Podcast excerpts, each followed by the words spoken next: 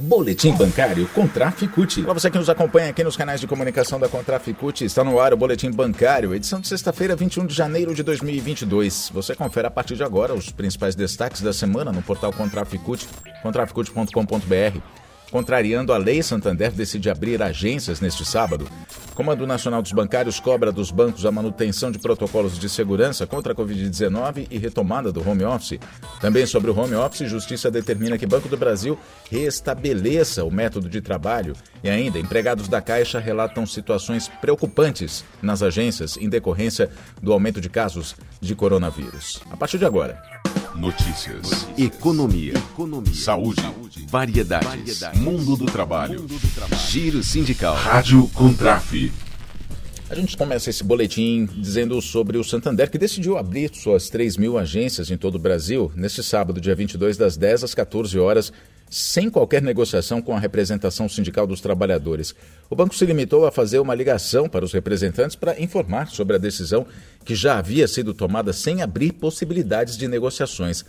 A Lucimara Malaquias, que é coordenadora da Comissão de Organização dos Empregados do Santander, diz que é importante que haja negociação antes da comunicação oficial. É um espaço para colocar, ela diz, a posição do trabalhador, as condições de trabalho, as dificuldades impostas pela abertura num sábado.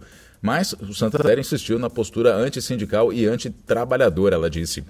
Foram convocados para o trabalho no sábado os gerentes de negócio e serviços de 8 horas, os gerentes gerais e gerentes PJ de pessoas jurídicas e de pessoas físicas, além dos gerentes das contas Van Gogh. Não vão trabalhar os caixas, os gerentes de negócio e serviços com jornadas de seis horas e dos demais cargos.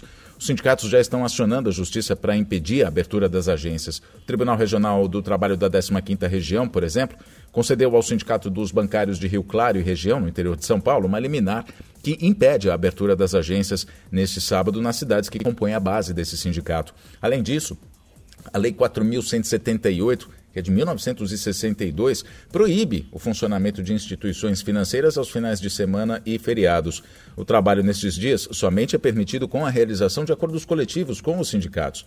Na sentença, do Tribunal Regional da, de, do Trabalho da 15ª Região, o juiz observou que não existem razões de fato ou de direito que justifiquem tal medida sem a participação dos sindicatos dos trabalhadores. O banco negou, inclusive, o pagamento de horas extras para este sábado, alegando dificuldades sistêmicas para isso. Os bancários que vão trabalhar nesse sábado terão direito a folgar uma hora e meia para cada hora trabalhada. Essa compensação vai se dar na próxima semana e não nos seis meses praticados por meio da política interna de compensação de horas que não foi negociada com o movimento sindical. Agora, por que abrir? Né? Qual a alegação do banco? O banco diz que a inadimplência dos clientes está alta e numa crescente, o que tem levado muitos a serem negativados e, por conta disso, ficarem sem crédito no mercado no momento crítico de desemprego agravado pela crise econômica e sanitária do país. É como se fosse fazer um feirão de negociação. Mas para Lucimara Malaquias, não adianta o banco fazer marketing para tentar se mostrar como bonzinho como uma instituição preocupada com o endividamento do brasileiro, mas na prática contribuir para a situação de crise econômica e financeira do país. A Lucimara diz o seguinte: se o banco quer reduzir a inadimplência e a pobreza no país, deve gerar empregos e parar as demissões, reduzir juros e tarifas deve interromper a terceirização, deixar de apoiar projetos de lei que retiram direitos e reduzem a massa salarial da população, além de incentivar o crédito para pequenas e médias empresas, além de oferecer crédito responsável para os clientes.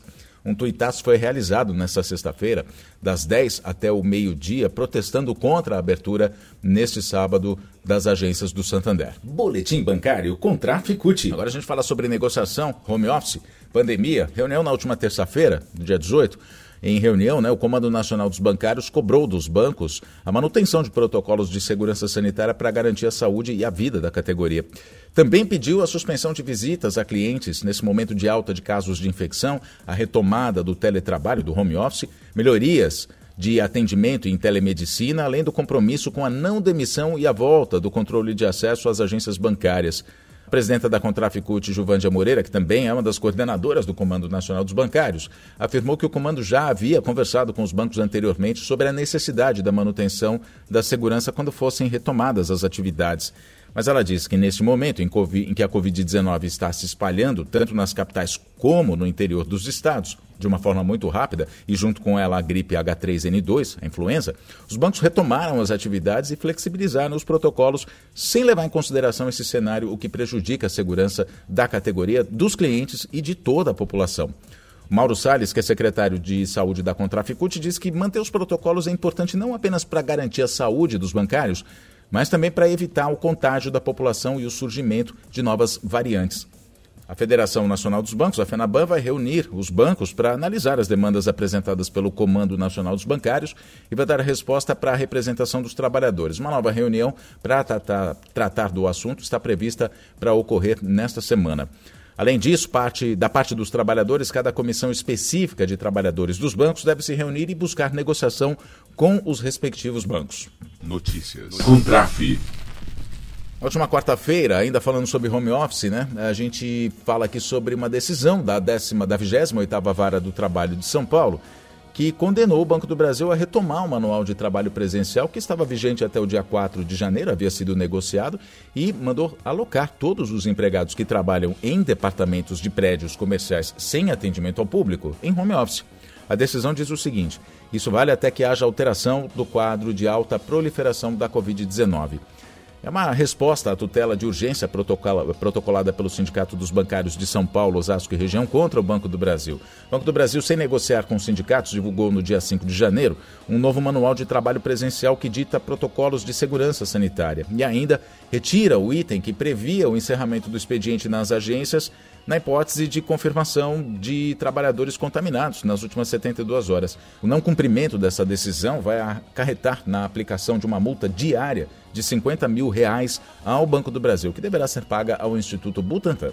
Ainda sobre o Banco do Brasil, a Comissão de Empresa dos Funcionários vai se reunir nos próximos dias com representantes das bases sindicais de todo o país para avaliar e debater o atual cenário de contaminação por Covid-19 e por influenza entre os funcionários do banco. O objetivo é reforçar as ações para que o banco cumpra sua obrigação de proteger a saúde dos funcionários e dos clientes. O João Fukunaga, que é coordenador da Comissão de Empregados do Banco do Brasil, diz que várias, de vários sindicatos estão vindo registros de casos. Na, na base do Sindicato dos Bancários de São Paulo, Osasco e região, por exemplo, já foram confirmados mais de 500 casos de Covid-19 ou influenza do início do ano até a última quarta-feira, dia 19. Ele diz o seguinte: esse é o número de trabalhadores que procuram o sindicato. Portanto, o total de infectados pode ser ainda maior. E o banco precisa entender que vidas valem mais do que as metas.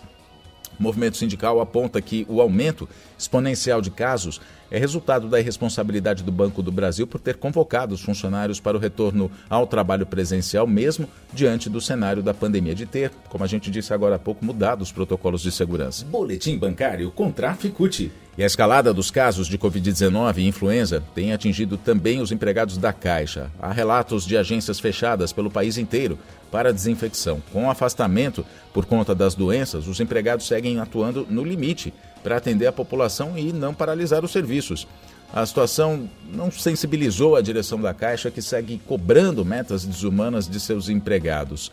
A Contraficute, a FENAI, as APSEFs, a Comissão de Empregados da Caixa e sindicatos têm recebido muitas demandas sobre o que vem ocorrendo nessas agências.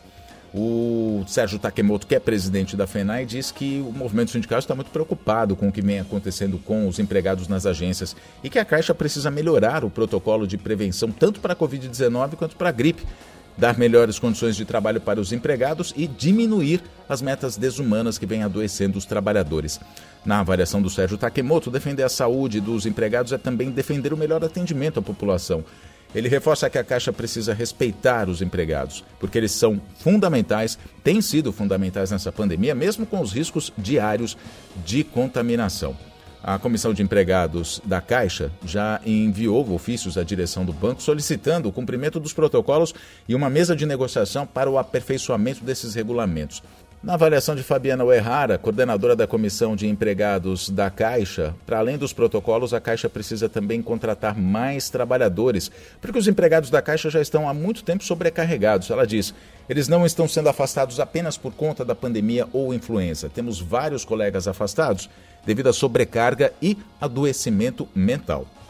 Existe um concurso vigente, né, que foi feito em 2014, só que a Caixa tem demorado para realizar os, as contratações. Das 3 mil contratações que foram prometidas para setembro do ano passado, pouco mais de 1.700 foram efetivadas. Boletim bancário com Traficute. Agora a gente fala sobre uma agenda, né? Sindicatos do sistema financeiro, o modelo sueco. Esse é o tema de uma live que vai acontecer no dia 27, às 11 horas da manhã vai falar sobre o financiamento de projetos que permitem desenvolver atividades no setor financeiro da Uniaméricas.